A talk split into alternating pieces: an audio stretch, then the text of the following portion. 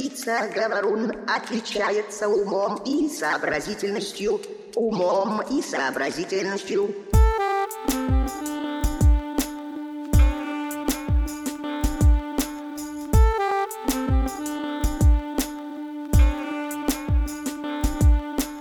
Друзья, всем доброго времени суток. Я не знаю, правильно ли так говорить, но я так сказал.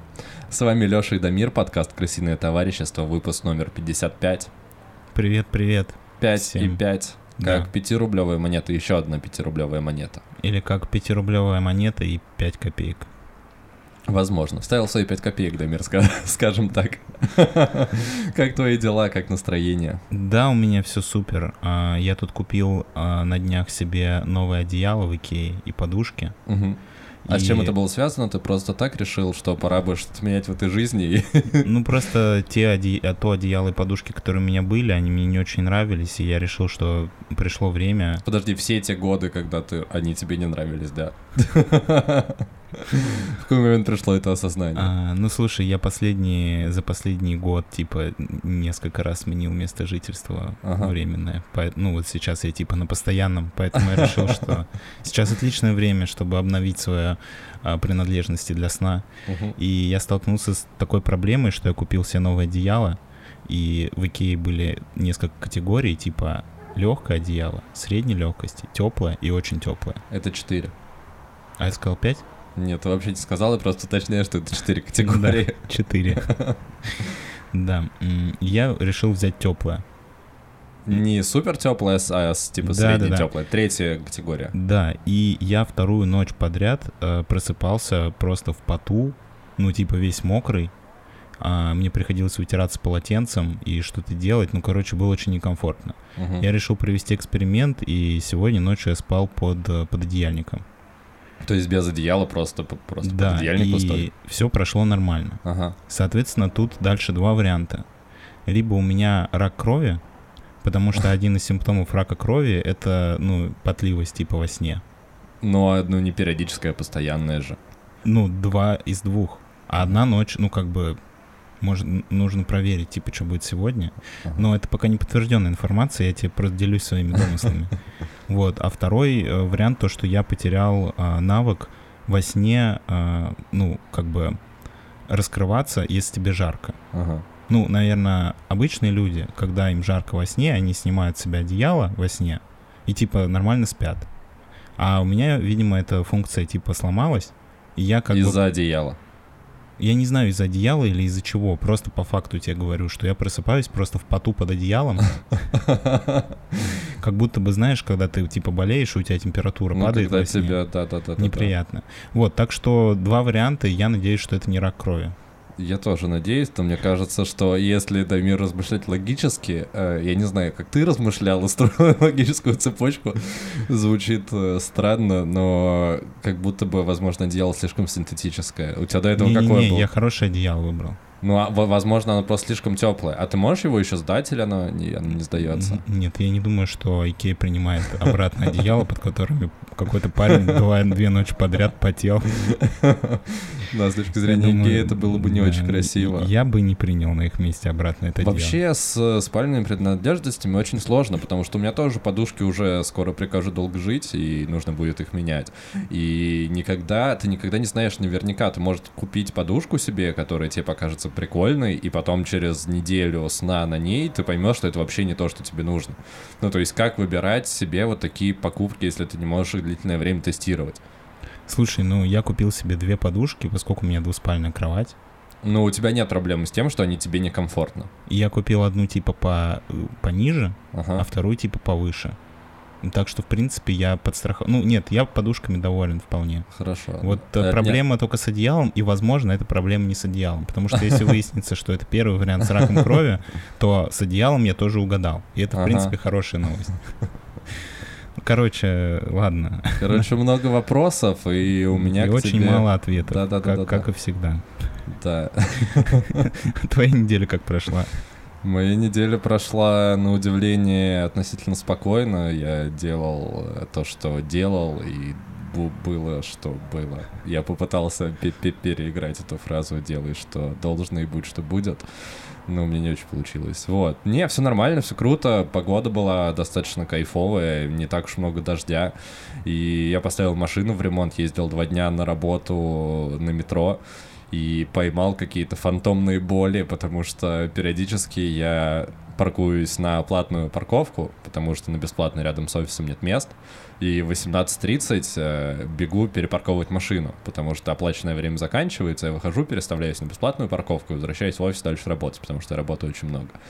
И вот два дня я был четверг и пятницу без машины, и в 18.30 я вскакивал, бежал переставлять машину, а потом такой, ах, блин, я же без машины, точно.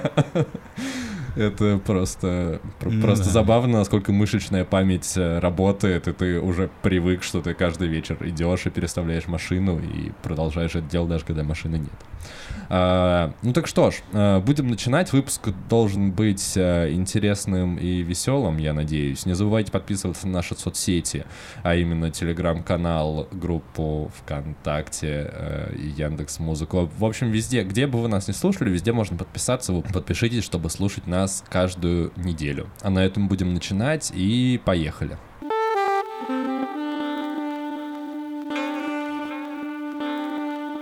Поскольку выпуск у нас 55-й, мы предстанем сегодня в образе орнитологов. А, для тех, кто не знал, это люди, ученые, которые изучают птиц.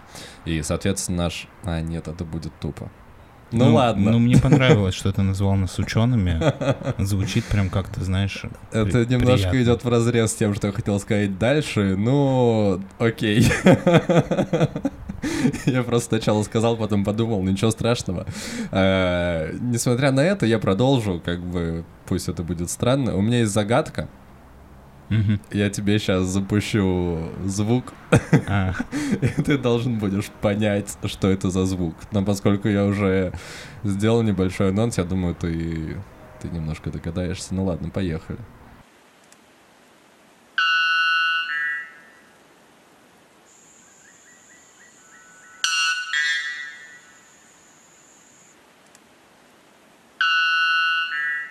Давай сразу задам вопрос, наш классический, чтобы снять лишние предположения. Это как-то связано с сексом? Нет, это не Хорошо. связано с сексом, это связано с темой, которую я, которую я мы будем сегодня случай обсуждать. просто уточняю. А, вообще похоже, как будто бы кто-то растягивает пружину очень сильно, а потом отпускает в лесу.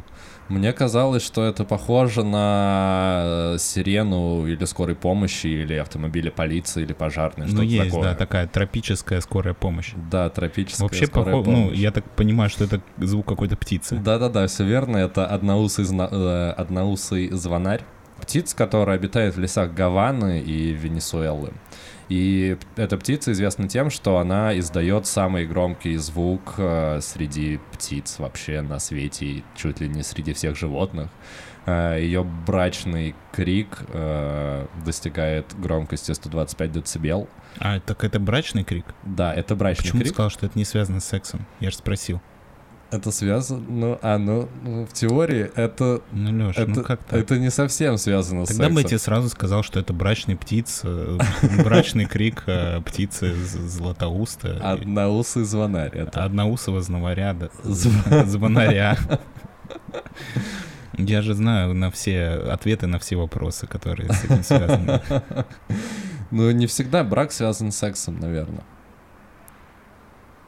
Ну, хотя я думаю, в животном мире все-таки брачные игры связаны с продолжением потомства, так что косвенно ну, этот них, крик, да, он связан с сексом. В приоритете, я боюсь, у животных. Так вот, э, этот крик, он достигает громкости 125 дБ, а для сравнения звук реактивного двигателя самолета это всего 120 дБ, то есть он на 5 дБ громче, чем самолет. Блин, ну это впечатляет. Да, это как гепард, самое быстрое животное на планете, а одноусый звонарь, вот кто бы мог подумать, что одноусый звонарь будет настолько громким. Да, так что, ну, запоминайте, это важная информация. Да. А, получилось немножко глупо, что я сначала сказал, что мы будем говорить про птиц, потом включил этот звук. Я думал это сделать в приветствии, ты начал рассказывать свою историю про одеяло, и я немножко потерялся. Ну, ты сказал про ученых. Я могу тебе начать, чтобы мы, как настоящие ученые, начали с чего-то очень интеллектуального и научного. Давай. Знал ли ты, что у 97% птиц нет пенисов? Нет. Что? А, а это связано с тем, что э, птицы вырабатывают специфический белок BMP4, Мгм. который а, разрушает клетки, которые формируют пенисы. В смысле, в, когда они в яйце находятся, когда они плод образуются. Нет, Он это, образуется- это связано с э, эволюционной типа цепочкой. Ага. То есть, э, ну, поскольку еще у птиц довольно большие хромосомы, которые... Хромосомы, Окей. а, отвечающие за половые признаки. Ну, то есть они передают друг другу, во-первых, окрас, а во-вторых, а, размеры пенисов или их отсутствие. То а, при какой-то ошибке или при излишнем количестве данного белка а, при формировании маленькой птицы, ну, при ее наследовании от отца каких-то генов, а, их пенисы разрушаются, и поэтому у 90... Это звучит настолько безумно и грустно одновременно. А, А, у 97% птиц нет пенисов. Кстати, Но им для размножения, насколько я понимаю, не нужен пенис. ну да, это выглядит примерно как лесбийский секс. Ага, окей. Но пенисы есть у уток, гусей и лебедей. И да, я слышал, что э, пенис какого-то селезня может в три раза превышать размер его тела. Да, он бывает до 40 сантиметров. Ага. Кстати, возможно, это связано с тем... У нас, кстати, был подкаст про уток отдельный, да, поэтому да, да, вы да. можете его найти и послушать, там было очень интересно. Но про пенисы мы не разговаривали. Да, возможно, это связано с тем, но мы говорили там про то, что утки практикуют групповые изнасилования. И, возможно, это связано с тем, что для групповых... Одни, одни, одни из немногих птиц, Да. у которых все-таки есть чем насиловать. Возможно, это связано с тем, что для групповых изнасилований нужны большие пенисы. А, так, э, немножко ненаучно это все началось. Я хотел э, с другого немножко начать, вообще рассказать, почему мы решили разговаривать о птицах. А, потому что, первое, они невероятные, и в мире птиц куча куча всего странного и необычного. Ну, то есть я, например, услышал факт про э, одноусого звонаря, и про то, что это самые громкие, самые громкие звуки брачные в истории птиц он издает. Вот. И меня это поразило, после чего я читал про Сапсан, э, не про поезд, а про птицу. Поезд Мгм. назван в честь птицы. И я читал об этом по той простой причине, что когда я ехал в Питер, я пару недель назад ездил в Питер э, в отпуск, когда был, и я еду по шоссе, и Мгм. тут мне навстречу, прям на лобовое стекло, вылетает огромная птица. Она, ну, прям вот реально, она все лобовое стекло в размахе крыльев перекрывает, просто какая-то гигантская херня, как птеродактиль. И она летит прямо на меня, и я такой, ну все, у меня нет лобового стекла, и в последнюю секунду она улетает куда-то влево, и я ехал э, с другом, и я такой, блин, что это было, похоже на ястреба или на орла, и он такой, это сапсан. Э, Я такой, в смысле? Оказалось, что сапсан это птица, о чем я не знал. Э, И он же сокол. Э, Сапсан — это птица семейства соколиных. И я начал читать про них, ну, потому что это была реально самая большая птица, которую я видел в своей жизни. И я узнал, что сапсан — это самая быстрая птица в истории птиц. Вот как э, одноусый звонарь самый громкий, так сапсан он самый быстрый. Он развивает э, примерно 322 километра в час скорость, что равняется 90 метров в секунду примерно. Неплохо. Я думаю, что если бы ты пытался от него уехать на машине, ты бы не смог. Слушай, тут есть важное дополнение, что такую скорость, а именно 322 км в час, Сапсан развивает в пикирующем а, полете. Но при этом в горизонтальном полете, в скорости, он уступает стрижу.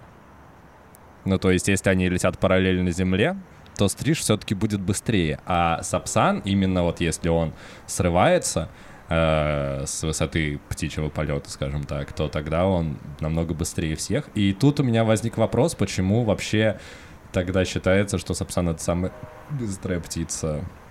Слушай, на ну вообще планете. это как будто бы немножко нечестно, потому что он использует гравитацию для того, чтобы набирать скорость. Да, а стриж он на ровные дистанции. Ну, типа, да, а, если, если определять самую быструю птицу, было бы более справедливо устраивать какие-то соревнования в виде забега или залета. Ну, как бы там с... Ну, ты понял. Типа с полосой препятствий там какой-то... Еще прикольный факт про Сапсана, что у них очень э, острые когти, и они нападают на своих жертв как раз в пикирующем полете, набирая на- максимальную скорость. И иногда бывает так, что они как бы пикируют и выпускают когти и цепляют свою жертву. И бывают так, и так- иногда такие ситуации, что у мелких млекопитающих может голову оторвать от того, с какой силой Сапсан в нее врезается О, своими Господи, костями.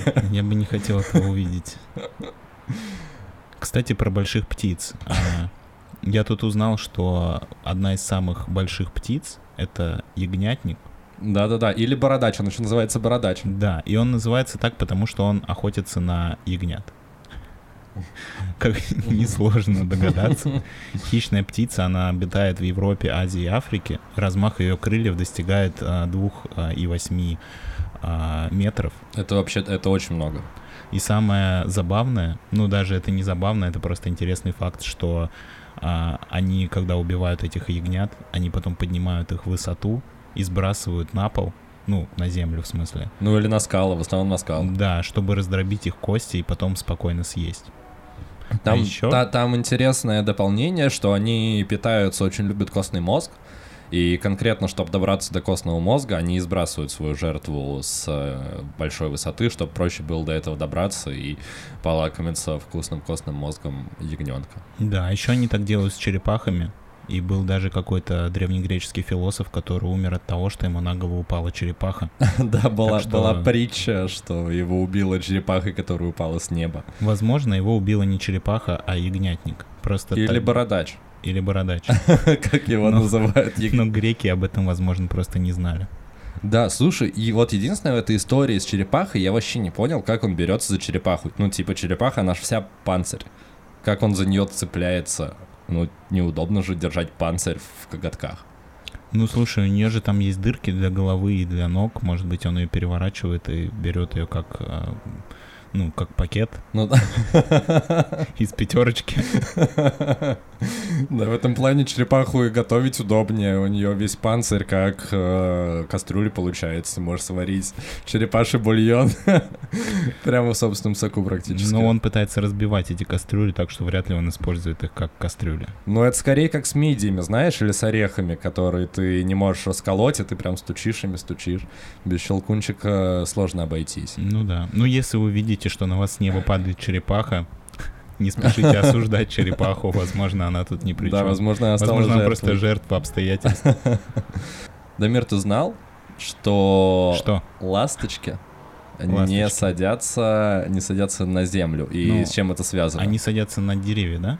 Да, они садятся на деревья, и вообще, почему они строят гнезда на вот этих вот берегах отвесных? Э, Это связано с тем, что у них очень определенное строение крыльев и ног. Э, Например, ноги у них по отношению к всему телу очень маленькие, тоненькие, хрупкие, и у них всего в совокупности четыре пальца. Три смотрят вперед, один смотрит назад. И за счет этого они не могут, не упав, приземлиться на ровную поверхность. Зато благодаря такому строению э, пальцев они без проблем садятся на ветки деревьев, на провода и так далее. И цепляются за края крыши, например. Получается, что если ласточка приземлится на асфальт, то она упадет и будет как, как будто бы она не успела Да, остановиться. да, да, да, да, примерно так и будет. И еще по поводу строения крыльев, им очень тяжело э, взлетать с ровной поверхности. Они практически не могут этого сделать. Э, соответственно, поэтому они всегда э, как бы сигают с какого-нибудь края или с провода, или из своего гнезда с берега, чтобы на бреющем полете взлететь. И есть достаточно много птиц, которые всю свою жизнь проводят в воздухе именно потому, что они не смогут взлететь с земли, если они приземлятся на землю. Знаешь еще, какие птицы очень много времени проводят в воздухе и практически не садятся на землю? Ну-ка. Альбатросы. Мгм. Альбатросы могут лететь до 6 лет без остановки. Что, подожди, как? Да, это такая специфическая птица, которая может спать в полете. Ну, ест она, соответственно, рыбу. из моря. Но То она прям загребает, да. Да, по факту не Как в садится. поисках Немо. Да, а, но они могут летать только при сильном ветре из-за определенного строения их тела. Но просто это впечатляет то, что альбатрос действительно может летать типа годами без а, приземления. Это очень, это просто супер Да, круто. ну садятся они, соответственно, только для спаривания. А с какой скоростью? А, Подожди, у альбатросов есть пенисы? Давай так. Ты просто сразу же вкинул факт про пенисы птиц, и теперь мне интересно, у каждой птицы есть ли у нее пенис, или она входит в эти 97%. Слушай, я не проверял пенисы альбатросов, но я могу тебе сказать, что у чаек нет пенисов, если тебе это... Ну, они тоже морские птицы, и... Может быть, это удовлетворит твой интерес. Допустим. Ну, Слушай, ну с альбатросами прикольно, а ты не знаешь, с какой скоростью они летят? Ну, то есть за 6 лет сколько раз они могут землю обогнуть, например? Не, слушай, они не огибают землю, потому что они... Они Ну. просто чилят у берега? Не-не-не, они летают на, в определенных районах именно над морями, потому что для них важен типа сильный ветер. Ага. Потому что если будет штиль, то ну, у альбатроса возникнут проблемы с его долгим залетом. То есть его способность долго лететь А, связано, с... связана с тем, чтобы был сильный ветер, потому что, ну, так устроена природа, оказалось. Ну, он просто типа на сильном ветру, как этот, как э, воздушный змей, получается, пикирует, планирует. так ну да, но аккуратненько. по факту это все равно полет. Ну и плюс, типа, он может спать во сне, и он может Спать во- Плюс он может спать в полете, и он может есть в полете. Ну, короче, это... Слушай, ну тогда это вообще какое-то читерство, если он просто на сильном ветру планирует и, и фактически не машет крыльями, то это, блин, что за полет вообще? Ну, как Сапсан, чё. Он тоже как бы просто падает вниз и говорит, что он самая быстрая птица. Я, знаешь, когда буду падать вниз с высоты, я тоже буду достаточно быстрой птицей в этот момент. Может быть, даже быстрее, чем некоторые птицы, которые существуют. Особенно те, которые не умеют летать, типа пингвины. Я думаю, что если скинуть с вертолета меня и пингвина, то я буду лететь быстрее, чем пингвин. Хотя пингвин может сложиться, типа... Это же зависит от массы тела. Ну, то есть ты падаешь с одной и той же скоростью, потому что... А сколько, кстати, весит пингвин примерно, не знаешь? Не знаю, мне кажется, до 10 килограмм. Ну, тогда я упаду быстрее. А, ты знал про классификацию а, птиц, которая называется официально, на минуточку, райские птицы? Райские птицы. Да. Ну, они ни- никак не связаны с Библией, да? Нет, это никак не связано с Библией, это связано с Папуановой Гвинеей и Индонезией. И это официально использующийся орнитологами термин. Э, В эту категорию входят всякие попугаи и так далее и тому подобное. Ну, в общем, птицы в мультике Рио, например, если ты такой помнишь, не в ТЦ Рио, а в, мульти- в мультике Рио. Да, не, я смотрел, по-моему, даже этот мультик, кстати, давно. Я правда, просто не но- смотрел. Ну, короче, большинство попугаев и вот эти вот разноцветные птицы, они относятся к классификации райские птицы. И даже есть э, птица, которая называется чудная райская птица. Это официальное название. Я не знаю, что происходит в голове у орнитологов, когда они придумывают название, но чудная райская птица — это прям что-то невероятное. Они обитают как раз в Папуа-Новой Гвинее, и забавно, что они могут жить на высоте не менее 2000 метров над уровнем моря, потому что иначе им вообще не прикольно, и они начинают грустить. Ну, то есть они прям такие высокогорные попугаи, которые обитают в горах, поросших джунглями в Новой Гвинее или в Индонезии. Да, интересно. А, соответственно, ответа на то, почему они райские, у нас нет. Слушай, я не нашел ответа. Меня просто удивило, что, ну, обычно, когда ты слышишь словосочетание «райская птица», ты сразу представляешь или какую-то басню, или сказку, или притчу. А здесь это официальный термин, использующийся в зоологии для описания классификации, классификации определенного вида. И забавно, что райские птицы — это подвид семейства вор вороновых. Типа, во- ну, которые вороны. Или, Но- подожди, вороны и вороны же это разные птицы. Это разные птицы, он есть подвид э, вороновых, вот. Э, ворона, я не знаю, относится к этому или нет, но, в общем, звучит намного менее романтично, что классификация райской, райские птицы — это подвид воронов. Может быть, просто орнитологи решили, что они живут так же далеко и недоступно, как рай, и поэтому они решили Да, возможно, возможно, такая наука, как орнитология, она связана с э, больше с европейской культурой. И когда э, первый раз прибыли э, мореплаватели в Индонезию, они решили, что это рай на земле, и птицы, которые там водятся, они действительно сильно отличаются от голубей, которые летают у нас везде, просто серые, непонятные, и вороны, те же самые вороны, просто серые странные птицы, а там тебе и красное оперение, и салатовое, и все такое, прям очень красиво все. Знаешь, кстати, какую птицу можно было бы назвать противоположностью райской птицы? Ну-ка. Это гриф-индейка. Что? Так это гриф или это индейка? Ну, она так называется. Подожди, Птица а а- гриф-индейка. А на как у нее с игрой на гитаре? А, про игру на гитаре история умалчивает. Возможно, есть какие-то из грифов индейк, которые овладели этим мастерством в совершенстве. Блин, ну но- хотя бы на День Благодарения, надеюсь, они смогут нам что-нибудь исполнить. Но у них есть другая отличительная черта. Эти птицы обитают в Южной и Северной Америке. И это один из самых популярных видов стервятников в этих краях. Ага. И они для защиты от хищников блюют на несколько метров вперед на Что? хищника. Что? Наверное, откуда ты это? Это вообще научная литература, которую ты читал при подготовке к выпуску? Ну, я проверил, да, это факт. Блин, зву- Это их элемент защиты. А еще, когда им очень холодно, они срут себе на ноги, чтобы согреться. Я думаю, что это совершенно не сочетается с райской птицей, поэтому это скорее противоположность райской птицы. А выглядит он как? Он хотя бы красиво выглядит? Но он выглядит как стервятник. А, да, ну, то есть обычно такой серенький птиц. Ну да.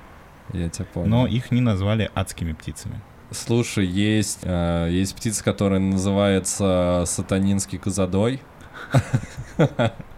И сейчас ты услышишь ее чудесный крик. Она никак не связана с тем, что она доит коз. Она так проз... ее так прозвали именно за э, звуки, которые она издает в ночи. Это ночной хищник, э, который охотится в ночи, как там сова, например, на всяких мелких млекопитающих, типа сусликов и так далее. Вот, но звук, который она издает, действительно пугающий. Вот, сейчас вы это услышите.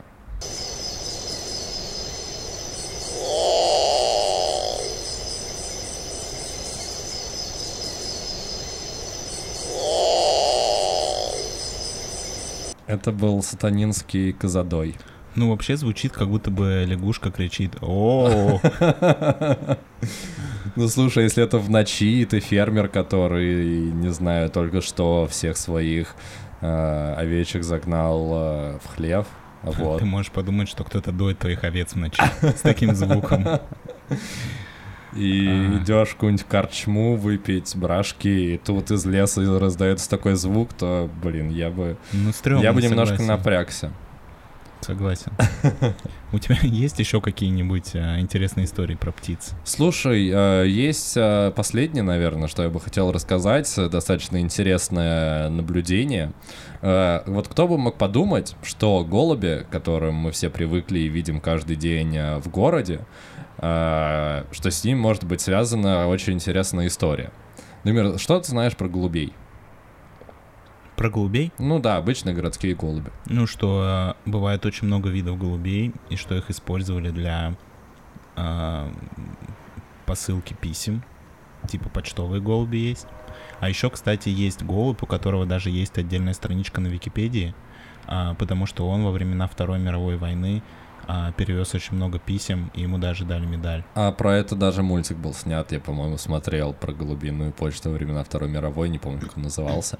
А, В общем, про голубей интересно, что те голуби, которых мы видим каждый день, это на самом деле подвид э, горных э, голубей, которые обитают в горах. Это И- вот эти обычные московские вот эти грязные да, голуби? да, да, да, обычные московские грязные голуби. Их изначальный орел обитания это э, горы. Мгм. И, собственно, в большие города они пришли посредством того, что рядом с горами начинали строить города, Мгм. и они перебирались в город, который ближе всего к горе находится. Потом там строили еще один город, и они таким образом перемещались расселились по всему свету. Изначально это горные птицы, которые обитают э, на таких скалах э, в горах. А сейчас в городских джунглях. Короче, это клево с тем, как э, наша планета и застраивалась городами, голуби мигрировали, потому что им привычно жить в таких, по сути, каменных джунглях. Я, знаешь, кстати, тут задался такой мыслью. Люди любят в парках кормить уток Мгм. хлебом. Да-да-да, кряк. Но... Да. Но уток нельзя кормить хлебом, потому что это вредно для их здоровья. Да, у них раздувается А, Что можно умереть. было бы сделать, чтобы люди перестали кормить а, птиц хлебом? Это мне вопрос? Ну, я просто задался этим вопросом, а мы можем Я его не обсудить. знаю, у меня нет вариантов. У меня была идея, ну, как бы я просто не хотел бы жить в мире, где запрещено, типа, кормить птиц хлебом. Мгм. Ну, за- где за это выписывают штрафы или еще как-то наказывают. Потому что я за, типа, как сказать, за то, чтобы все с помощью объяснения, чтобы результаты добивалось с помощью объяснений и доброй воли, Ага. чтобы в людях развивалась осознанность, и они сами принимали правильные решения, а не боялись штрафов и наказаний. Поэтому я подумал, что в парках, где много птиц и где их часто кормят, можно было бы разместить а, ларьки с доступной едой для птиц, ну, которую ты можешь купить не за миллион рублей, а там за 50-30 рублей за баночку каких-нибудь семечек или орехов, Мгм. А, и снабдить это какими-нибудь а, информационными табло, на котором будет объясняться, почему птиц нельзя кормить хлебом. Слушай, а мне кажется, так делают в разных парках и зоопарках. Мне кажется, я где-то такое видел, что конкретно э, пишут, что вот это вот знак, что не кормите, пожалуйста, уток хлебом. Если хотите покормить чем-то, то вот здесь можете приобрести. И мне кажется, во всяких контактных зоопарках, я когда ездил на ферму Альпак года три назад, там вот такая же тема была, что их нельзя было кормить чем попало, но ты мог купить пакетик типа с морковкой или еще с чем-то. Слушай, ну в зоопарке понятно, потому что за, ну, животные зоопарка — это собственность зоопарка. И по идее зоопарк тебе может сказать, чем ты можешь кормить этих животных, а чем нет. Ну, Я вообще инициатива про- прикольная, да, я понял. Про общественные парки, где куча уток и всего такого. Клево. Ну да, потому что грустно смотреть, как люди из добрых побеж- побуждений травят птиц. хлебом. Да, не кормите уток хлебом, лучше принесите им семян или зерна или еще чего-то, что будет им не так вредно для их желудков. А, Оставайтесь такими же красивыми, как э, райские птицы, и такими же быстрыми, как сапсаны. Да, и послушайте наш подкаст про уток. Мы оставим в описании ссылку на этот выпуск. Там да, чтобы, что- тема. чтобы тему про птиц максимально закрыть. Да, они, она прям дополняет. Можете еще послушать еще какой-то наш выпуск, где мы гусей обсуждали. А, ну, гусей мы обсуждали в проброс, поэтому... Но Да? если вы... Мне кажется, это было достаточно экспертно. Нет, экспертно, но я имею в виду, что мы а, посвятили, типа, основную часть выпуска все-таки не гусям. Они были у нас Да, как, это э, правда. Как лейтмотив. доп-тема. Да, как, как красная нитка, которая идет через весь э, сторителлинг. Да, но если вам нравятся птицы так же, как и нам, то ничто не помешает вам найти и послушать про гусей. Да. Там, кстати, на обложке, по-моему, нарисован гусь, да? Да, это, по-моему, третий выпуск или типа того. Какой-то из первых. Да. Короче, короче, есть дополнительная информация про птиц в нашем подкасте. Так что стоит послушать остальные выпуски, где мы обсуждали птиц. А на этом будем переходить дальше, к следующей теме.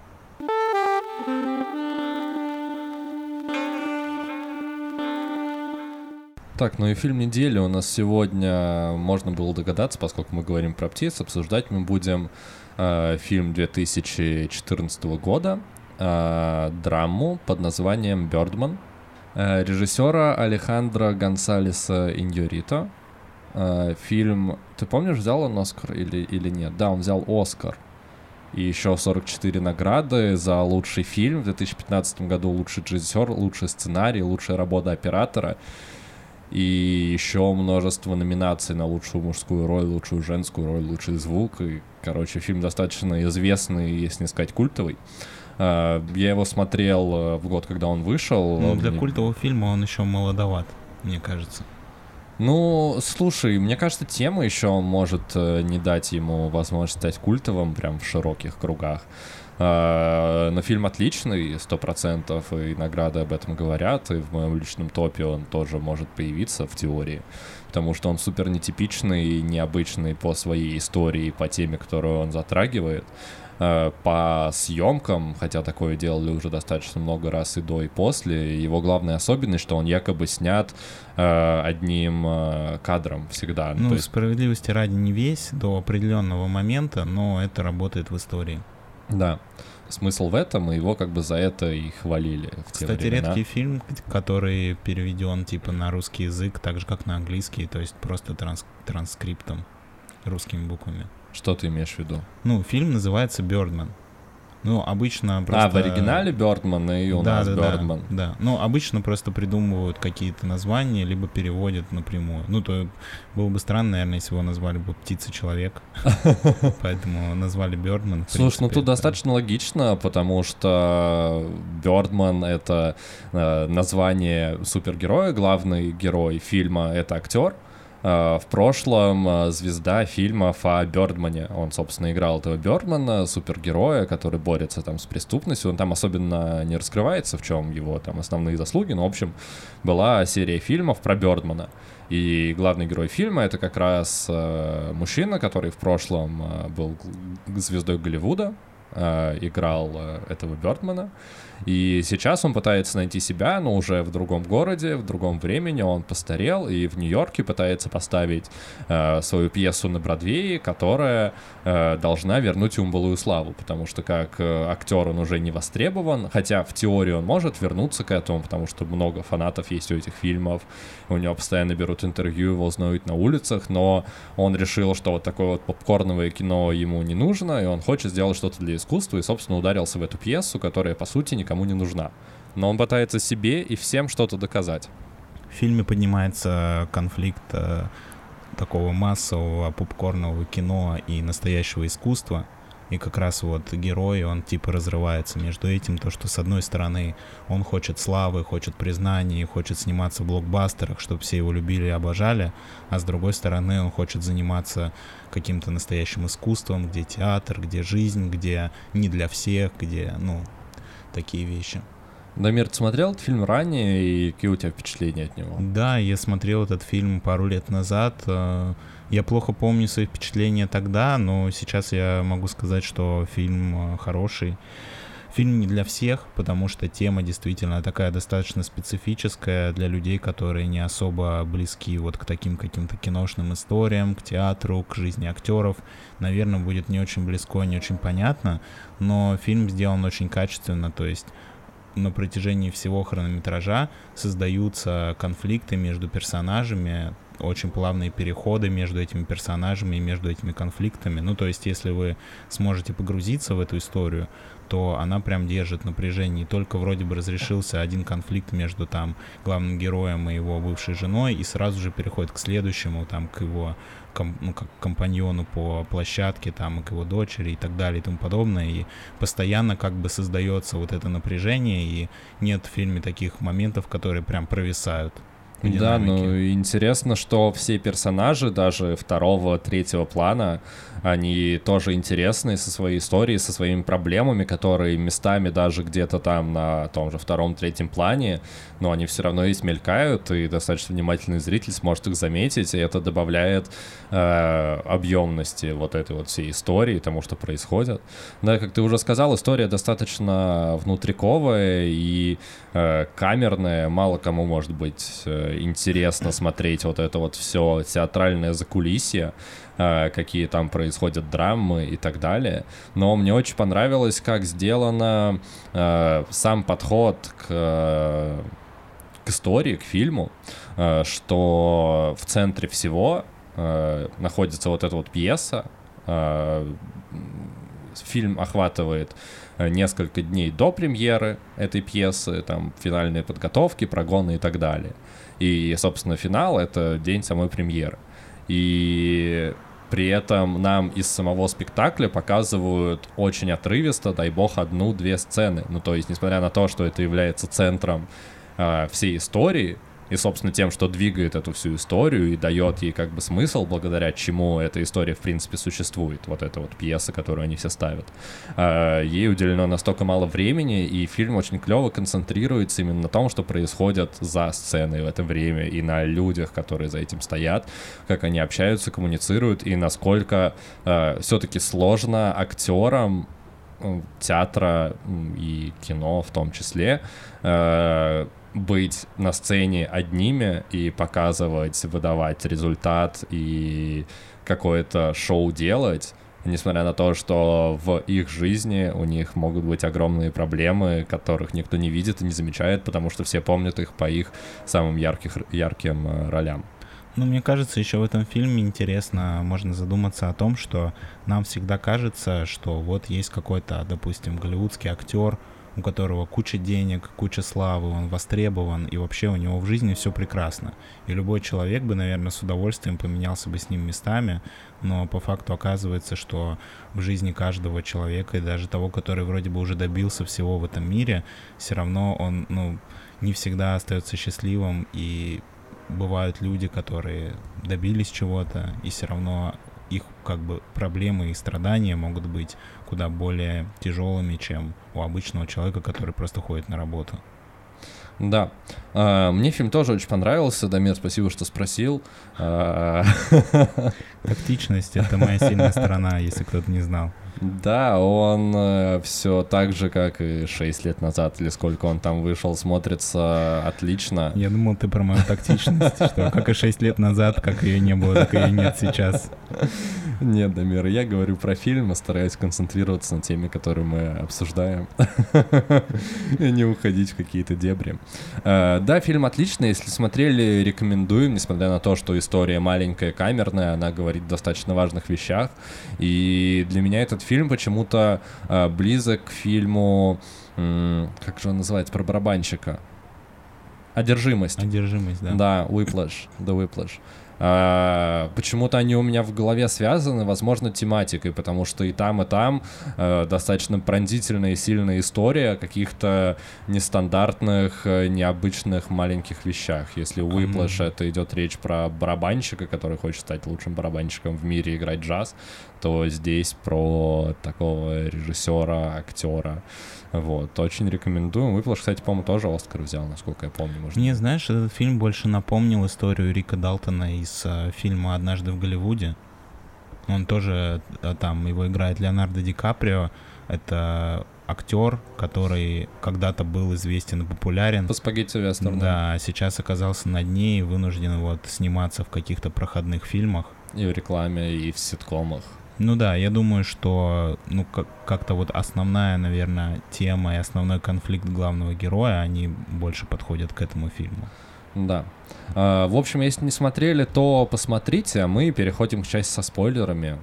Да, если вы не смотрели фильм и не хотите услышать какой-нибудь сюжетный поворот, то перематывайте к следующему тайм-коду.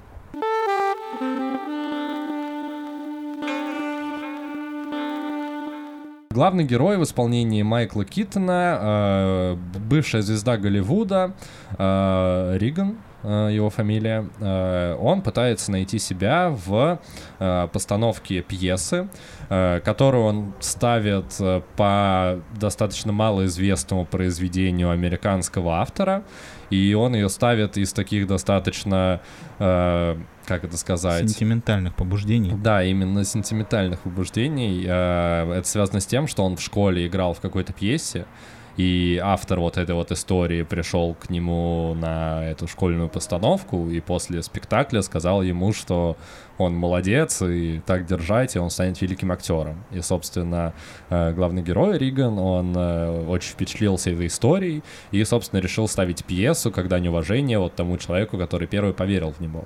Но, смотря фильм, у меня сложилось ощущение, э, когда нам раскрывают этого персонажа, главного героя, что он пошел на такой шаг, чтобы в интервью после пьесы рассказывать эту историю, да, чтобы да. как это было красиво, и что вот так вот все очень, очень по-киношному. Ну, там просто прям показано, там есть эпизод, где а, у него есть как бы антагонист по фильму. Это вот его напарник по сцене, второй актер, которого играет Эдвард Нортон. Но это, по сути, второй главный герой да, он, пьесы. Ну, я думаю, что с точки зрения структуры это антагонист главного героя основной. Ну, по сути, да, хоть он... Потому что они как раз, ну... Основной конфликт с ним происходит. Да, главный герой гонится за славой, а этот э, персонаж, он как бы у него эту славу перетягивает, потому что он профессиональный э, театральный, театральный актер, а тот киношный, и как бы он на фоне него э, как бы теряет вот то, ради чего он все это затеял, ради того, чтобы вернуть себе былую славу, он как бы перетягивает на себя. И там был эпизод, где а, после предпремьерного первого показа журналисты позвонили вот этому персонажу Эдварда, Эдварда Нортона. Нортона, да, и он им там начал рассказывать как раз эти истории про отца, который пил, про что-то он, еще. по сути, украл историю Майкла Китона и потому что он ее слышал до этого и да, преподнес ее как да. свою. Его это очень сильно задело, и там прям целая сцена тому, как он э, бесится от этого, поэтому я думаю, что ты прав, действительно, он скорее хотел рассказать красивую историю после своего успеха журналистам, чем действительно искренне верил в то, что вот этот какой знак судьбы и дань уважения. И вообще, мне кажется, герой все-таки, ну, по большей части, он просто ведом завистью. Да, ну, как бы и такая есть, так упа- есть. упавшая звезда, которая вот этот голос, там так сделано, что у него в голове как будто бы вот этот голос Бёрдмана, да, его который, героя, которого он, он играл, и он все время ему говорит, что типа, да, это все ты ничтожество, это все того не стоит, это все театральные снобы, нам нужно обратно в Голливуд, нам нужно еще одного Бёрдмана, нам нужно типа слава, нам нужно деньги, и все время вот разъедает его изнутри, это вот желание типа вернуть былую славу, так что я думаю, что его главное типа как бы проблема и главный внутренний конфликт — это вот эта зависть и то, что он не может отпустить, то, что он больше не тот э, голливудский актер известный, которым он когда-то был. Ну, слушай, это раскрывается во многих сценах, как минимум его разговор с бывшей женой, когда она приходит к нему э, его поддержать и помириться. Вот первая сцена, когда нас только знакомят с его бывшей женой, и они так доста- она достаточно, достаточно душевно с ним пытается общаться. Uh, вот, на что он в таком состоянии пребывает. Но он, в принципе, очень эгоистичный. Вообще, в этом фильме мне показалось, что все персонажи очень эгоистичные, эгоцентричные и, в принципе, не способны к каким-то душевным позывам, вот, потому что там все сугубо преследуют свои э, интересы и так далее. Э, быстро закончу мысль, что э, Майкл Китон, э, Бёрдман, э, общаясь со своей женой, он ей приводит пример, э, когда она вот он спрашивает очередной раз, типа, до чего ты докатился и все такое, он такой, ты представляешь, я как-то летел в самолете пару лет назад, э, с, э, с Робертом Дауни-младшим. Он сидел, известный голливудский актер, кто не знает. Э, Он сидел в нескольких рядах от меня, и мы попали в очень сильную турбулентность. И было ощущение, что самолет уже все упадет, и все начали молиться, а единственное, о чем мог думать главный герой Бёрдман, это о том, что завтра когда они упадут и все газеты мира напишут о том, что произошло, все напишут, что погиб Роберт Дауни-младший, а не Джордж он. Клуни там был. Там был Джордж Клуни? Мгм. Ну, про Роберта Дауни-младшего там тоже что-то было, они вообще Да, достаточно ну, часто. Ну, там многие упоминаются актеры, которые снимаются в реальном мире. Ну, понятно, что Бёрдман — это вымышленный персонаж, не было таких фильмов на самом Да. деле. А, упоминаются многие актеры, которые прославились благодаря каким-то вот этим вот супергеройским фильмам, и Роберт Дауни-младший там тоже том числе, упоминается. Ну, в истории про самолет, по-моему, был Джордж Клуни, но это не так важная история. Ну да, в любом случае, а то, о чем переживает главный герой, это не о том, что они разобьются, а о том, что про него не напишут, потому что он никому не нужен, и он звезда давно минувших, минувших дней уже. Знаешь, мне, кстати, из всего фильма больше всего было жалко персонажа, которого играет а, Зак Галифианакис. Я, к сожалению, не помню, как его зовут, но это продюсер, лучший друг и весь организатор И адвокат. всего это и адвокат, да, всего этого бродвейской постановки вот этого а, Бёрдмана. И просто проблема в том, что он ведет себя как мудак конченый. все время устраивает какую-то дичь и все время... Ну, Бёрдман устраивает. Да, да, да, он вот ради своей вот этого вот желания вернуть свою былую славу готов пойти на все и вообще там переступать через кого угодно, а несчастному персонажу Зака Гельфианакиса все время приходится это разруливать, еще его успокаивать и следить, чтобы он не выпилился в процессе этого всего, потому что он сам в таком состоянии, ну, какого-то уже острого психоза, ну и в принципе там к финалу фильма он уже приходит к тому, что он на сцене пытается застрелиться из настоящего пистолета. Да, там интересная история происходит. В какой-то момент персонаж Зак Галифианакис как раз говорит о том, что на премьеру пьесы придет э, самый главный критик журнала Times, и все зависит от э, той рецензии, которую она напишет в своей колонке. Ну, то есть вот весь успех э, постановки в дальнейшем зависит именно от того, какое впечатление произведет постановка на нее. Э, после чего Бёрдман э, с Эдвардом Нортоном встречают эту, как сказать, как женщину. Ну, женщину-критика. Да, женщину-критика в баре недалеко от Критикессу. театра. Критикессу. Я не знаю, как правильно на самом деле Да, феминитив, феминитив от слова критик непонятно. Пока это потом, видимо, когда-нибудь Ну, если вы знаете, напишите нам в комментариях. Сейчас. Да, они встречают ее в баре, э, и Бёрдман пытается с ней как-то наладить контакт, рассказать свою историю, вот эту душещипательную, про то, как он в детстве играл, и известный актер сказал ему так держать, и вот он его пьесу поставил спустя много лет. А она среагировала абсолютно не так, как он планировал. Она сказала, что я тебя априори ненавижу, потому что ты вся твоя голливудская тусовка э, просто насилуете искусство, и вот эта вот твоя попытка вернуться в театр, э, там, условно, на мою сцену и сделать что-то, чтобы вернуть свою славу, я это презираю, я в любом случае, вне зависимости от того, какая будет постановка, я напишу и сделаю ее, просто разгромлю в пух и прах, потому что я тебя не уважаю, и таких, как ты, терпеть не могу. Э, после чего Бёрдман уже в таком достаточно сильном психозе пребывает, он накидывается и понимает, что самое правильное решение, которое стоит принять в этой ситуации, это покончить с собой. Э, и как удачно в его постановке есть финальная кульминационная сцена, где его персонаж на сцене вышибает себе мозги. А, и там даже была такое ружье повешено в середине фильма, что он всегда делал выстрел из игрушечного пистолета.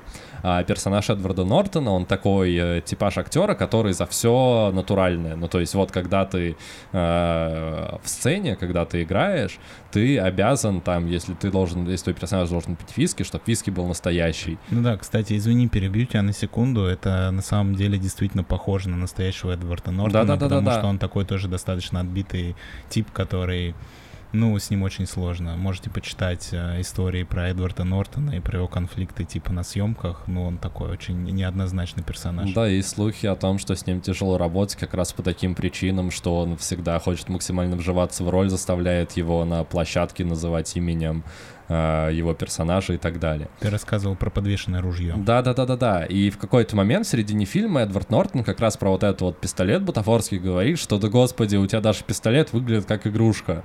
Типа, соберись, найди, нам нужно, да. мы ставим такую обстановку, пистолет должен быть, типа, настоящим, максимально но он похож говорит, на настоящий. что ты угрожаешь мне пистолетом, но я должен бояться, типа, тебя, а я не боюсь, потому что у тебя из, типа, дула торчит красная какая-то шняга, и вообще ты, типа, это выглядит жалко. Да. Ну, он на самом деле весь фильм, весь э, на протяжении всей этой истории его подъебывает, и, ну, как бы, там нет э, дружеских каких-то теплых отношений, наверное, кроме вот этого персонажа Зака Гальфианакиса, потому что как будто бы он действительно беспокоится и действительно хочет, чтобы все прошло нормально. Да мне кажется, он просто хочет а, денег заработать по большому счету на этой пьесе, чтобы его ну, друг не покончил с собой. По крайней мере, он в фильме делает свою работу, пытается помочь своему другу, насколько может, и не делает э, никакого говна. В то время как все остальные персонажи думают только о себе и говорят друг другу всякие гадости при первой удачной возможности что очень похоже на настоящую вот эту вот театральную актерскую тусовку, мне кажется, там все этим пропитано плюс-минус. По крайней мере, то, что я видел, там плюс-минус так и есть. Ну, я, слушай, тоже про это слышал, но не хочется говорить за всех. Я думаю, что где-то есть а, актерские трупы, которые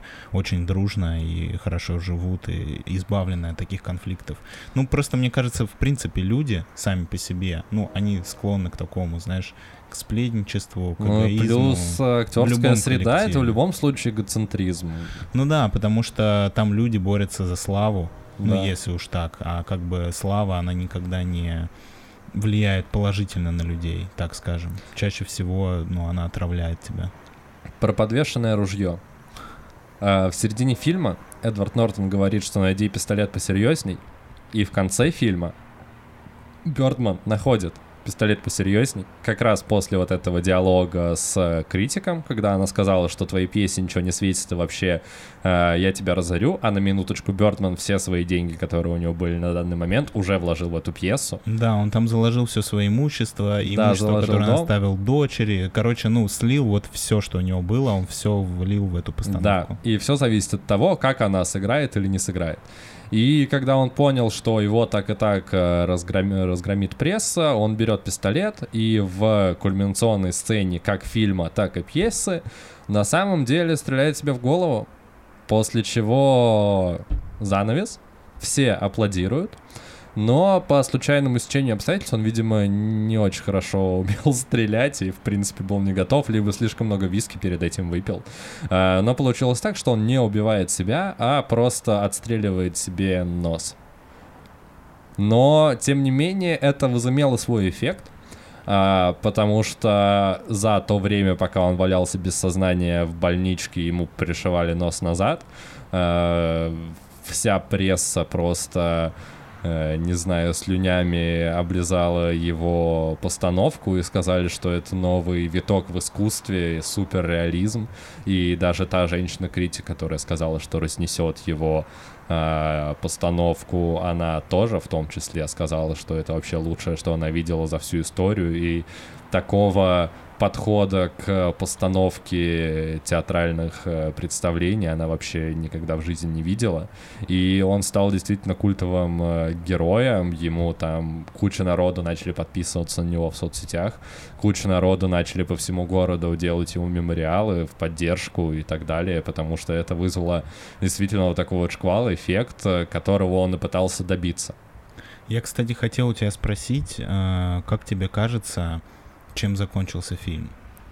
Я думаю, что можно рассказать, э, поскольку мы уже, в принципе, рассказали почти все сюжетные повороты.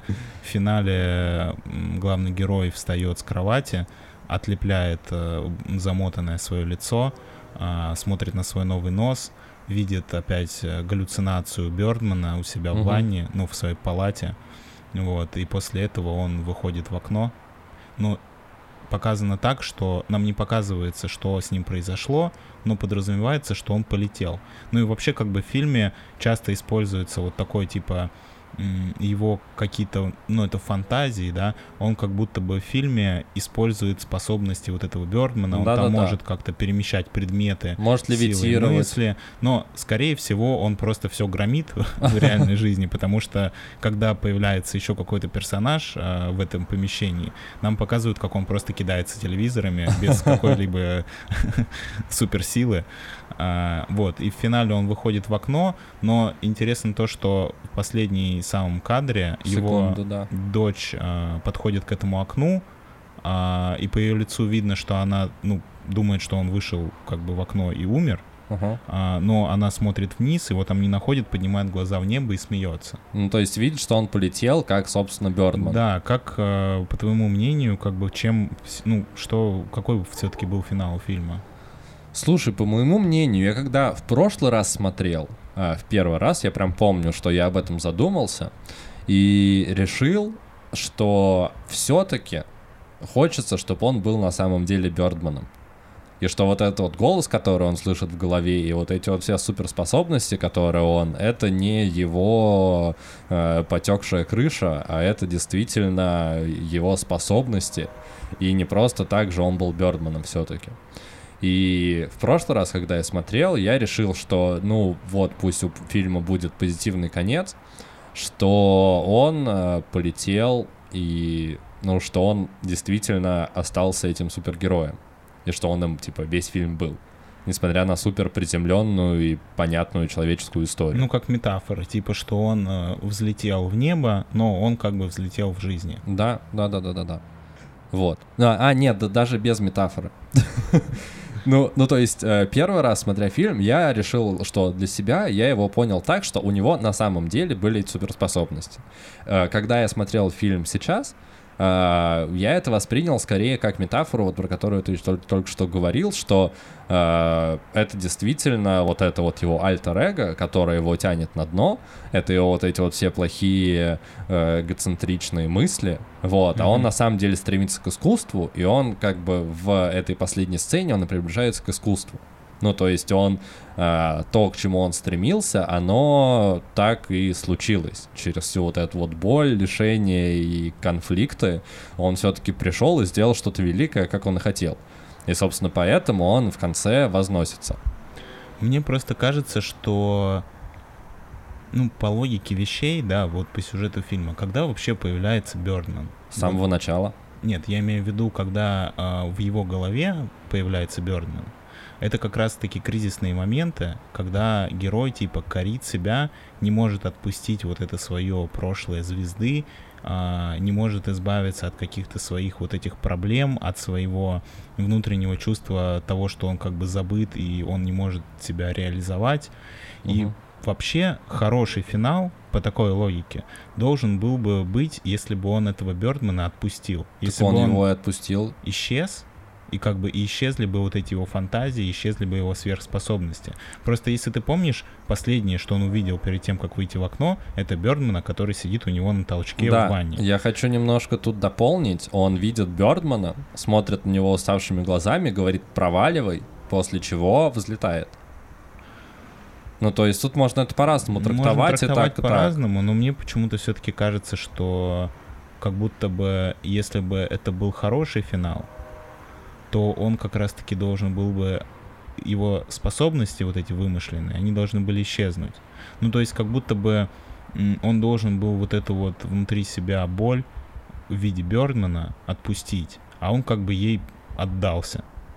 И поэтому мне кажется, что он, проснувшись утром в палате и поняв, что все его мечты сбылись, и он как бы на Олимпе, и он снова популярен, он как будто бы осознал, что ну, это совсем не то, чего он хотел, что на самом деле ему нужно было разрешить свой внутренний конфликт и отпустить свое вот это звездное прошлое, чтобы жить спокойно. И построить отношения да, с семьей. но так как он и не смог его отпустить, он, ну, все равно понял, что ему не приносит, типа, вот этот успех, он не принес ему того, чего он хотел, и поэтому он все-таки покончил с собой. Слушай, такая мысль у меня тоже была, и у меня даже была мысль, что э, режиссер хотел, чтобы он в конце покончил с собой, но он такой, блин, ну это будет грустный конец. Поэтому пусть э, его дочь, когда вбегает, там прям покадрово, она смотрит вниз, испуганно. И потом последние реально две секунды, когда она смотрит вверх и видит, что он там летит, и вот начинает улыбаться.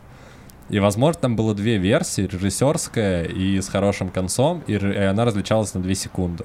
ну, то есть ну, просто знаешь, вот фильм э... плохо заканчивается, когда она просто смотрит грустно вниз, и на этом титры идут. А если добавляется вот эти две секунды, она смотрит вверх, улыбается, это уже совсем другой смысл. Мне кажется, тут так двояко получилось, и в этом и есть прикол какой-то, каждый для себя.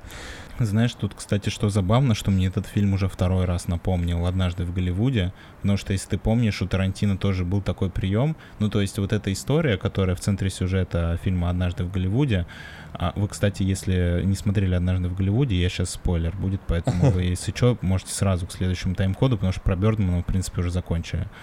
А, там был Чарли Мэнсона? момент, да, что на самом-то деле Чарли Мэнсон убил, ну, вот эти хиппи, они убили Романа Полански, его жену. Романа Полански они убили, они убили его жену. А, они убили его жену да, и, и, и, и гостей, которые там были. Да, но в фильме Тарантино а, Рик Далтон и Брэд Питт, я не помню, как звали персонажа Брэда Питта, а, они как бы вооружившись огнеметами и какими-то еще... Да, убивают Чарли Мэнсона и всю его банду. Да, и как бы спасают, и в финале вот Рик Далтон, он как бы получает свой второй шанс на свою карьеру тем, что он идет на ужин к Роману Полански его жене, которые угу. не умерли. И дальше он как бы по сюжету, я так понимаю, снимается в его фильме, и становится опять популярным, потому что Роман Поланский на тот момент был один из самых популярных режиссеров Голливуда.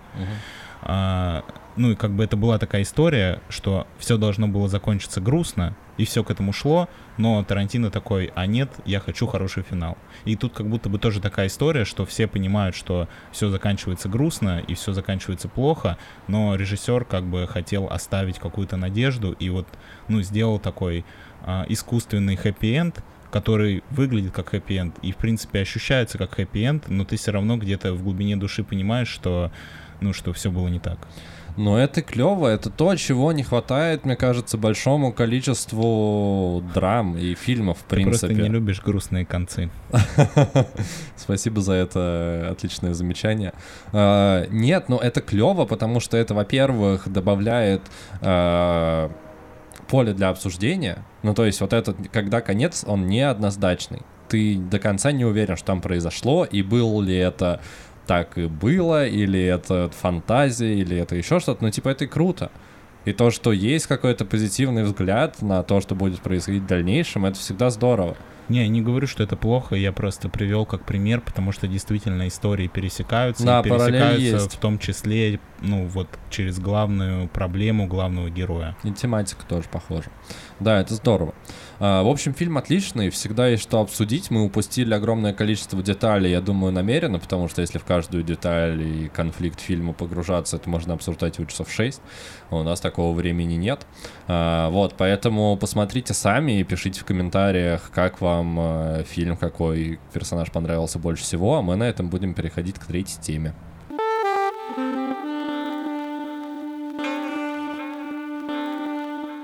А у нас продолжается тема про птиц. И сегодня у нас птичий супер топ-3. Наша нерегулярная рубрика, возможно, уже забытая некоторыми нашими слушателями, потому что ее давно не было. Но вот она в очередной раз возвращается. Так что готовьтесь. Птичий супер топ-3. Поехали. Первая ситуация у нас. А, какая ты птица, когда готовишь торт на день рождения своего подкаста? Да, я подумал, что эта тема прикольно совпала, что нам она близка, и мы, нам даже не придется фантазировать, потому что мы были в такой ситуации буквально недавно. Вот, мне кажется, если бы какому-нибудь другому человеку мы задали эту тему, ему было бы сложнее ответить, потому что, во-первых, не у всех есть подкасты, во-вторых, не у всех есть подкасты, которым уже год, и не, у всех есть подкасты, которому год, и ко- который, которому они готовят торт. Удивительно, да, как э, такой, такая тема попалась в нашем подкасте. Кто бы мог подумать? Да, в наш супер топ-3. Ну так что, начнешь? Какая да, ты да, да, птица, На, когда ты готовишь торт на день рождения своего подкаста? Слушай, на удивление, э, я искал достаточно много, читал про птиц, и есть птица, которая называется бананоед. Э, если вы не слушали наш э, выпуск на день рождения, а именно 50 53-й он был, да? 53-й, да. Да, 53-й. Мы готовили торт, э, который сейчас официально называется торт «Крысиное товарищество», а это э, банановый торт с... Э, Бананами. Сметанным кремом. Вот. Э, я просто очень люблю бананы и все, что связано с бананами. И это звучит совсем не как камин это просто я выражаю свою любовь к бананам. И оказалось, что есть такая птица, которая называется бананоед, а наш торт примерно на 40% состоял из бананов. Мы нарезали туда и в тесто, и в начинку примерно килограмм бананов. Торт получился отлично. Если не слушали выпуск наш на день рождения, то послушайте и тоже можете приготовить а, такой торт в, домашнем, в домашних условиях и стать бананоедом. А, так вот, а, бананоед а, это такая птичка, а, которая обитает в, в основном в джунглях, а, в тропиках. И а, их а, особенность заключается в том, что они а, легко выживают в неволе и отличаются живостью нрава и неприхотливостью в пище как и мы с тобой и наш подкаст. Да? Да, ну вообще иронично, но на самом деле это не такая простая и однозначная ситуация оказалась, как могло бы показаться на первый взгляд. Так что у меня просто была та же самая птица. Да. Но я хотел сказать два важных факта, которые ты не упомянул. Ага, ну, у меня есть еще. Первый, а, первый это то, что эта птица размером 43 сантиметра. Ну, то есть достаточно крупная птица. Да, а, а второй то, что она не ест бананы, В смысле, как ты не ест бананы? что очень полезно для приготовления бананового торта. А, подожди, в смысле он не ест бананы? У меня была информация, что она как раз питается бананами, особенно подгнившими э, сочными плодами. Возможно, в неволе так и есть, и, возможно, поэтому его назвали бананоед, потому что в дикой природе эта птица банана не ест. Она питается ягодами, фруктами, но не бананами. Ага. И я Странно. пытался найти информацию, почему и кто решил назвать птицу, которая не ест бананы, бананоедом. Ну, видимо, те же самые орнитологи, которые придумывают эти странные названия для остальных птиц. Да, но я не нашел, и поэтому я решил, что вообще логично, когда ты готовишь банановый торт, лучше, если ты не ешь бананы, потому что если ты съешь все бананы, то тебе будет нечем готовить торт. Слушай, да, это тоже звучит достаточно логично. У меня про эту птичку, про бананоеда было еще э, два факта. Вот. Один, э, м, который мне очень понравился, который тоже с нами хорошо соотносится. Они имеют достаточно мощные ноги и способны проворно передвигаться в целом по, ну по да, жизни. кстати, эти птицы, они почти не летают, они больше карабкаются. Да, и про то, что они не летают, я себе прям выписал цитату из статьи, мне понравилось, как сформулировано. А, Летают бананоеды не особенно скоро, но довольно хорошо. Это в целом может быть э, девизом нашего подкаста. Вот. Не особенно скоро, но довольно хорошо. Хотя, с другой стороны, мы выходим без перебоев каждую субботу, так что у нас и скоро, и хорошо. Каждый выпуск на всех площадках каждую субботу подписывайтесь. Ну мы же и не готовим торт каждый подкаст, поэтому... Да, это правда. Нового торта придется ждать Поэтому год. бананоеды мы только один раз в году. Да. А, Следующая ситуация номер два. А, Какая-то птица, когда девушка просит тебя не писать ей больше никогда в этой жизни. Ну, или парень, если вы сами девушка. Или когда вас кто-либо просит не писать вам больше никогда в этой жизни. Я думаю, ты скажешь, что или если вы гей, Что? Нет. и парень вас просит не писать больше никогда. Ну, в том числе, да, когда... Ну, давайте не будем просто привязываться к гендерам в этой ситуации, когда кто-то вас просит больше никогда ему в этой жизни Но мне не кажется, писать. что все-таки это относится именно к сфере отношений. а Ну, просто- возможно. Ну, потому что много кто может попросить тебя никогда больше не писать. Но это в И- любом случае не очень приятная ситуация, в которую ты не хочешь попадать. Ты можешь работать а, в каком-нибудь колл-центре, и звоня с очередным соцопросом, тебе, наверное, многие говорят, чтобы ты больше никогда не писал и не звонил в этой жизни. Но я не думаю, что это ситуация сравнимая с тем, что мы сейчас обсуждаем. Ну да, да, да, да. Дамир, так э, что, какая ты птичка в такой нестандартной ситуации? Я решил, что я почтовый голубь, Ага. потому что, ну, мне хочется написать, и, в принципе, я для этого был создан, чтобы писать, писать и отправлять сообщения. Но а, время прошло, и я уже никому не нужен. Как почтовый как голубь. почтовый голубь. Слушай, я подумал более э, позитивное развитие для твоей истории, что, мне кажется, когда тебе человек С такой... пор вообще это стало моей историей? Ну ладно, давай. Пусть будет так. Что когда человек тебе такое пишет, он, скорее всего, на эмоциях. Ну, потому что если человек спокоен и у него все хорошо, он вряд ли тебе будет писать такие громкие заявления и слова. А почтовый голубь, он на то и почтовый голубь, что он э, доставляет э, сообщение с каким-то временем. Ну, то есть это не в ту же секунду происходит. задержкой. Да-да-да. И эта задержка, она как раз дает возможность человеку, который тебе это написал, а, немножко остыть и как бы отпустить эту ситуацию. И, возможно, когда голубь доставит это сообщение, которое ты хотел написать, уже эта ситуация изменится в твою пользу, и вы также продолжите, об- э, продолжите общаться, и все будет хорошо. Ну, логично, да, кстати. Вот. А ты какая птица, когда тебя просят больше Я? не писать? Огненный мухоед.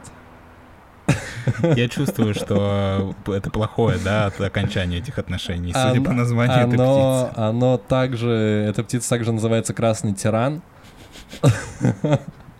И оно никак не связано с тиранией. А Написано тиран на... Вот. э, Может быть, это тираннозавр имелось в виду? Что? Тира- Тираннозавр. Как тираннозавр, наверное. Но пишется по-другому. Да. Ну ладно. А, вот. Дело в том, что э, этих птиц очень редко держат в неволе, э, просто потому что когда их длительное время держат в неволе, э, они теряют свои яркие цвета. Мгм. И становятся более бледными. Да, становятся более бледными и тусклыми. Вот. И это такая же ситуация, как когда тебя просят не писать, тебя в чем-то ограничивают, ты как бы ставят тебе какие-то границы, рамки и помещают тебя в клетку. И в ситуации, когда тебе человек просит, чтобы ты ему больше никогда не писал, ты начинаешь ощущать эти ограничения, как огненный мухоед, в твоей жизни становится меньше красок, и ты хочешь, чтобы это поскорее закончилось, чтобы ты снова стал яркоперым э, красным тираном. Да, тоже как-то печально. Слушай, а если выпустить его потом на волю, он приобретает обратно свои цвета или это необратимый процесс? Слушай, не знаю, надо про это почитать. Ну, ты можешь проверить и узнать. Да, да, Расскажем потом вам глубоко. в итоге. Хэштег со смыслом. А, и наша третья ситуация. Какая же ты птица на День народного единства? День народного единства отмечается 4 ноября. Да, если кто не знал, уже скоро, и это даже в какой-то момент стало национальным праздником, к которому прикладываются еще выходные. И для меня это до сих пор остается загадкой, что это вообще за праздник, в какой момент он появился, и я всегда про него забываю, и поэтому э, на День народного единства я загадочный кустарник. Это, если что, не кустарник, это птица, которая называется загадочный кустарник. А, И очень забавное описание этого живого существа, а, как раз связанное с их непонятным а, названием а, этого вида. Оно возникло из-за сложности, а, которую это название вызывает при попытке классификации загадочного кустарника. А, Суть в том, что обитая в некоторых регионах нашей планеты, эта птица может спариваться а, с более крупными видами кустарниковых птиц.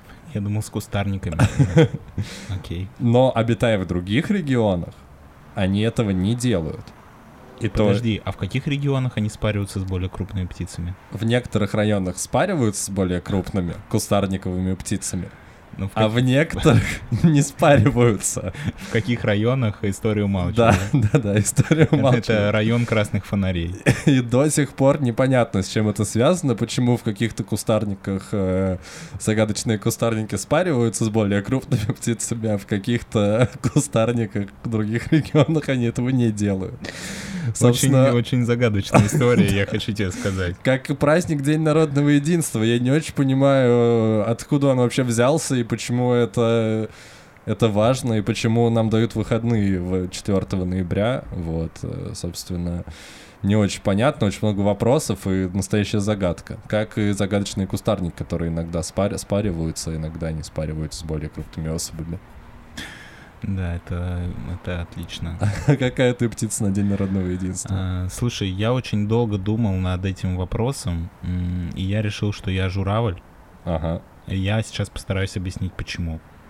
Для того, чтобы решить, какая я птица на День народного единства, мне пришлось погрузиться в историю Этого, праздника? Ой, расскажи. А, я узнал, что после смерти Ивана Грозного а, началось смутное время, как ты знаешь, Да. и было много царей и не царей, и лже, Лжедмитрий, да, Дмитрий. лже-царей, которые претендовали на престол на Руси. А, и в какой-то момент а, польские князья решили захватить, воспользоваться этой возможностью и привести на трон своего лжедми- Ставленника. лжедмитрия. Я не знаю, а, ну, логично, почему все они называли себя Дмитрием, потому что так звали сына Ивана Да, да, Грозного, да, да, да. который умер. И там был уже Дмитрий Первый, уже Дмитрий Второй. Да, и, ну, да, да, все правильно. А, и, соответственно, а, было два российских русских князя, которые отбили это польское нападение Вот, и, соответственно, 4 ноября а, была финальная битва, в ходе которой они отбили район Москвы, который называется Китай-город. Угу. И я подумал, да, я подумал, что Китай-город, а, что у нас связано с Китаем, это оригами. А из оригами чаще всего делают а, журавлей. Ага. А еще а, Национальный день журавля — это второе воскресенье сентября, что практически то же самое, что 4 ноября. Чем оно то, то что? И поэтому, ну, Ты вот не будешь отвечать. журавль. Что? Ты не будешь отвечать, почему второе воскресенье сентября это то же самое, что 4 ноября. Ну, Ну, ты же совсем близко. это так-то вообще... Как один миг пролетает. Я хочу тебя Только, немножко... в- только вчера э, мы отмечали а, Международный день журавля. Уже практически завтра. День народного День народного единства. Я хочу тебя немножко дополнить э, по поводу твоего, что связано с Китаем. Э, Китай-город э, никак не связан с Китаем как таковым, как страной. Это связано с Китой. Э, Это древнерусское слово, которое обозначает, ну, через Китай-город там шли торговые пути, э, и там было много из разных стран купцов, вот, и челночников, которые перевозили разные товары, и это называлось Кита. И, собственно, поэтому он Китай-город. С Китаем никак не связано. Прости, что перебил, а что ты еще хотел добавить? Ну, собственно говоря, это то, как э, вы сейчас могли услышать, как я примерно сдавал экзамен в инс- в институте. Просто набирал кучу фактов, которые никак не связаны с темой во- вопроса. Но чтобы не остаться как бы... Не удел. Не удел, да. Я решил, что я дополнительно еще расскажу интересный факт про интересную птицу. Мгм. И я считаю, что все вместе, что я рассказал, будет э, засчитываться на тройку в ответ на этот вопрос. Ну. Так вот, есть такая птица, которая называется Залера лунулата. Это вид птиц из семейства дроздовых, которые обитают в Австралии. Подожди, это связано с тем Дроздовым, который вел передачу на ТВ? Нет, дроздовых, В в смысле, от слова дрозд. Ну, типа, есть дрозд, у него есть семейство птиц дроздовых, которые Никак не связано с Николаем Дроздовым. Ну, слушай, он тоже любил птиц. Может быть, э, это его фамилия повлияла на его решение выбрать э, направление его карьеры. Ну, Возможно, не знаю. да-да-да. Я думаю, что если почитать какую-нибудь биографию Дроздова, я думаю, что у него уже есть, наверное, то можно Ну, у него по-любому есть вопрос. семейство, он уже достаточно старый. Ты решил использовать мой вот этот... Мою тактику ответов на вопросы просто набором никак не связанных левых фактов. Так вот, а, чем эта птица примечательна, почему я хотел про нее рассказать? Она питается червями, но она использует очень необычный способ для того, чтобы их э, найти. Когда она охотится на червей, она садится на землю и пердит в землю. И таким образом черви пугаются и начинают шевелиться. Что? Эта птица видит червей и может ими полакомиться. Что? Теперь мне стало грустно, что я сравнил, тут Дроздова вообще приплел. Я вообще не хочу здесь, а как, а как мы тут оказались, Дамир?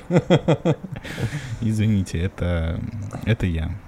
Мы, я не- мы в фильме «Американский пирог» начали с пенисов, закончили пердежом, да? Вот так вот этот выпуск решил провести. Но это мир птиц, у них все не так, как у Да, нас. это У них правда. это естественный природный механизм. Я бы сказал, что у них все как у нас в целом. используют для выживания. Это не нужно к этому относиться с пренебрежением или, знаете, там, типа, отворачивать нос, когда вы узнали, что у 97 птиц нет членов. Ну, Процентов. Не 97 просто. Из всех птиц на планете у 97 нет пенисов вообще. Короче, а, это природа. Да. Нужно относиться к, к природе толерантно. Иногда, если хочешь поесть червей, придется пернуть в землю, чтобы поесть этих червей. Так устроен мир. А где обитает эта птица, ты А, не знаешь? В Австралии. В Там же, Австралии. где и обитают почти все невероятные животные этого мира. А, да, это было замечательно и очень неловко. На этом, я думаю, мы будем переходить к завершению этого выпуска. Э, вот. Мы рассказали вам про наш супер топ-3 птичий.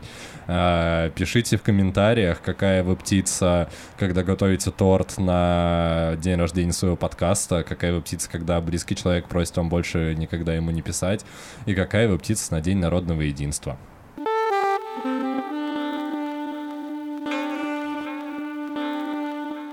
А на этом будем заканчивать. С вами был 55-й выпуск подкаста «Крысиное товарищество». Это 5 и 5, э, юбилей практически. Э, как 5-рублевая монета, еще одна 5-рублевая монета, я напомню. У нас а, как этот, а, как юбилей как-то частенько происходит. Ну, каждые 5 выпусков юбилей, так-то. А юбилей это когда что-то заканчивается на 5 или на 0? Слушай, мне кажется, только на ноль, но многие со мной будут спорить. Я считаю, что вообще юбилей — это то, что заканчивается на ноль. А ну, 545 есть... это юбилей? Нет. 540 был бы юбилей. А, а но 555? Нам... Нет, это заканчивается не на ноль, это заканчивается на 5, да, Так, а с чего тогда 55 это юбилей? Есть разные методологии вычисления юбилеев. А, официальная и та, которой я придерживаюсь, это даты, которые оканчиваются на ноль. А, кто-то считает, что даты, которые оканчиваются на 0 и на 5. Вот, но я этого, я так не считаю, но в теории ну, можно так и считать. ты резко решил сейчас переобуться, да, чтобы... Ну ладно, Нет. сделаем вид, что мы этого не заметили. Я открыт новому в целом, и я люблю всякие неожиданные внезапные праздники, так что почему бы 55-й выпуск не сделать юбилейным. Мы рассказали вам все, что знаем про птиц, и то, что мы знаем про уток отдельно мы рассказывали в, пред... в одном из предыдущих выпусков. Напоминаем, что это стоит послушать. Дамир, как у тебя настроение, как ощущение от выпуска, что пожелаешь нашим слушателям да, супер. на этой неделе? Супер, было весело. Я надеюсь, что нашим слушателям тоже было весело, и что вы узнали много интересных фактов про птиц и они вам в жизни обязательно пригодятся, потому что что может быть в жизни полезнее, чем интересные факты про птиц? Да и, в принципе, орнитологов не так уж много, и по тем названиям, которые дают некоторым птицам, мне кажется, у них вообще какие-то проблемы, и чем больше людей начнут заниматься орнитологией, тем больше там будет адекватных людей, которые будут давать какие-то серьезные названия, а не... А не ну, с другой стороны... Сатанинский козадой. С другой стороны, эта жизнь не была бы такой веселой, если бы все орнитологи придумывали бы птицам нормальные названия. А вы, друзья, любите птиц, не кормите уток хлебом и вообще не кормите птиц хлебом. Подписывайтесь на наш телеграм-канал «Крысиное товарищество». Его можно найти в поиске или в, э, в описании к этому выпуску, или к предыдущему выпуску, или к любому другому выпуску. А, эта ссылка есть в описании ко всем нашим выпускам. А на этом мы будем заканчивать. Услышимся с вами через неделю. Полет продолжается. С вами были Лысый парень и парень в футболке Крысиное товарищество. Пока-пока. thank you